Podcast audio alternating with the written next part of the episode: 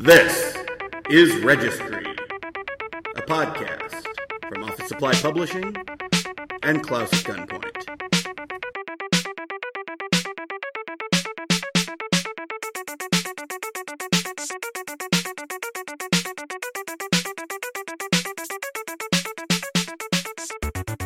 And I'm here with Oh, my name? yeah, Yeah, this is Lawrence Jordan.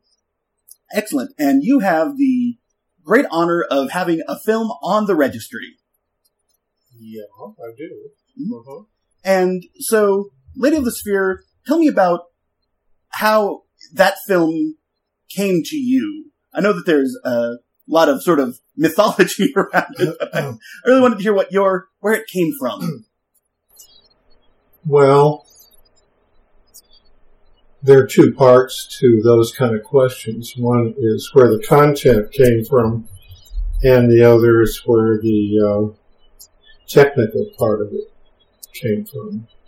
And the, on the technical side, it's easier to spot because um, that was in the 60s, mid 60s, or a little later, say 68, 69. And uh, I had just got one of the new Bolex cameras. And so I was still trying it out. And uh, I'd done a number of animations with the old Bell and Howell, but uh, this was a whole different animal. Zoom lens, uh, easier to work with, uh, and so forth. So, what I did was shoot a lot of um, cutout animation or just white cutouts on a black background with the intention of superimposing them on different uh, uh, plates, different backgrounds. And so uh, I just shot whatever came to me, really, except that I had some notion there would be a kind of circus like element, I mean, acrobats going. Um, and then it's uh, very difficult to say where the content came from because once a film starts, uh, what I do, I set up a scene, and uh, often it's the first thing I lay my hands on if it corresponds to the way I'm feeling. So one engraving after another came to hand, and I shot those. All of this is on black and white film. Okay. Mhm. So, um, and it was going very fast, faster than uh, with the old camera, much faster. Mhm.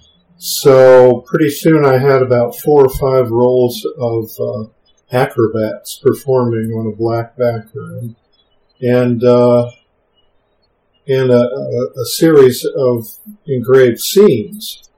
Mhm. So then, before I started cutting, I knew that this would have to be very tight, or it wouldn't work. So I took the material and looked at it carefully, and uh, um, I made a diagram of how to cut these pieces of film clear down to the frame. The diagram was that tight, including bits and pieces of sound. One of which um, I the, the squawking bird I had recorded and anim and uh, and timed it out and animated to it. So all of this was on the diagram, and I cut it that way. And uh, had no idea whether this would work. But there, but I had cut it onto five rolls: A, B, C, D. B, C, D, E rolls. okay, because I thought, well, maybe I could have three of the rolls in primary colors. And the other two would be for dissolving from one to the other. I didn't, but I must admit I didn't have the uh, courage to have it printed that way at first. And I have the whole thing printed on black and white because everything was in, shot in black and white. And it looked pretty good. So I told the lab technician who at that time I had a pretty good relationship with, and he was really good on printing. In those days, printing was a high art and uh, pretty much forgotten. But I asked him to print uh, three of the rolls, uh, one in red, one in green, and one in blue, and be able to dissolve according to the original plan. And he did, and uh, the film is what you see now, Mhm. pretty much. Wow! and it's it's one of those amazing uh, moments in every film student's career. And I always there's like a circus atmosphere to most of your work. I notice, um, in particular in uh, Hamfat Asar, uh, the tightrope, Yeah.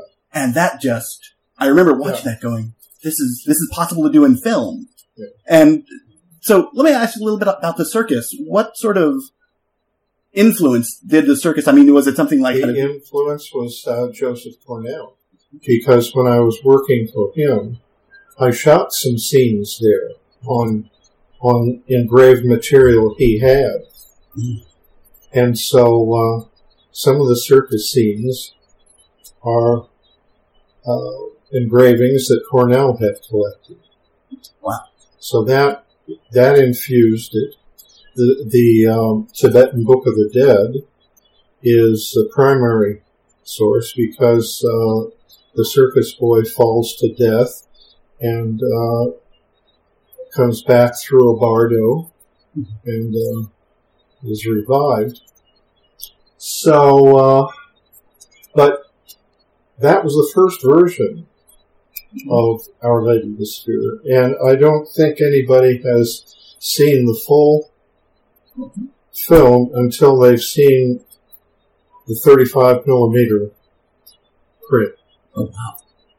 Uh, one of my former students, I taught him how to uh, do optical printing. His name is Michael Hinton. He now works for the uh, Library of Congress at uh, David Packard's uh, installation back east, printing, uh, restoring films. He took the original black and white footage and blew it up from the original and using new filters and uh, eliminating any glitches that were in the original and uh, it's a very sweet product. Oh wow. Yeah. Is When it, was, when it was done, we showed it at uh, SF MoMA here, and uh, yeah, it was quite it, it was quite spectacular. Is that is that uh, available to the public yet, or Oh yeah, that's uh, with a number of distributors. Canyon Mhm. in San Francisco, uh, Lux in, uh, in London, uh, Lightcone in Paris, and I think Canadian filmmakers good. distribution may have a print. I'm not sure they got one. Mhm.